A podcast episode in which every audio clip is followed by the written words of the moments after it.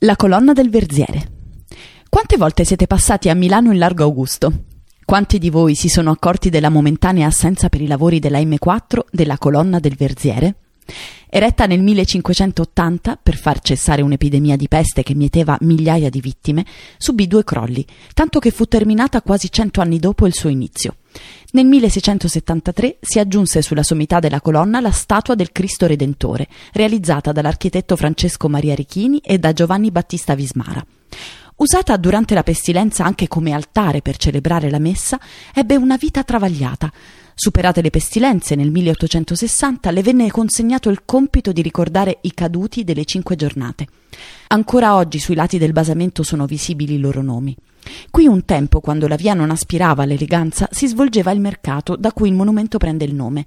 Nello slargo cittadino, circondato da edifici del Seicento e del Settecento, i venditori di cibi pronti, di formaggi, di frutta e di verdura vivacizzavano un luogo assai affollato e frequentato anche da perditempo e piccoli criminali.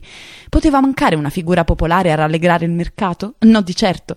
Ecco allora la Ninetta delle Verze, il più grande personaggio creato dalla penna di Carlo Porta. Ninetta è un'ex venditrice di pesce al mercato verziere che dopo una travagliata storia d'amore è costretta a prostituirsi. Un'esistenza difficile quella dell'orfana Ninetta, cresciuta dalla zia pescivendola. Si innamora del Pep, il figlio del pasticcere con cui la zia ha una relazione, ma dopo un primo momento di felicità il giovane amante si dimostra un cinico calcolatore che le estorce somme di denaro fino a costringere Ninetta alla fame e alla prostituzione per sopravvivere.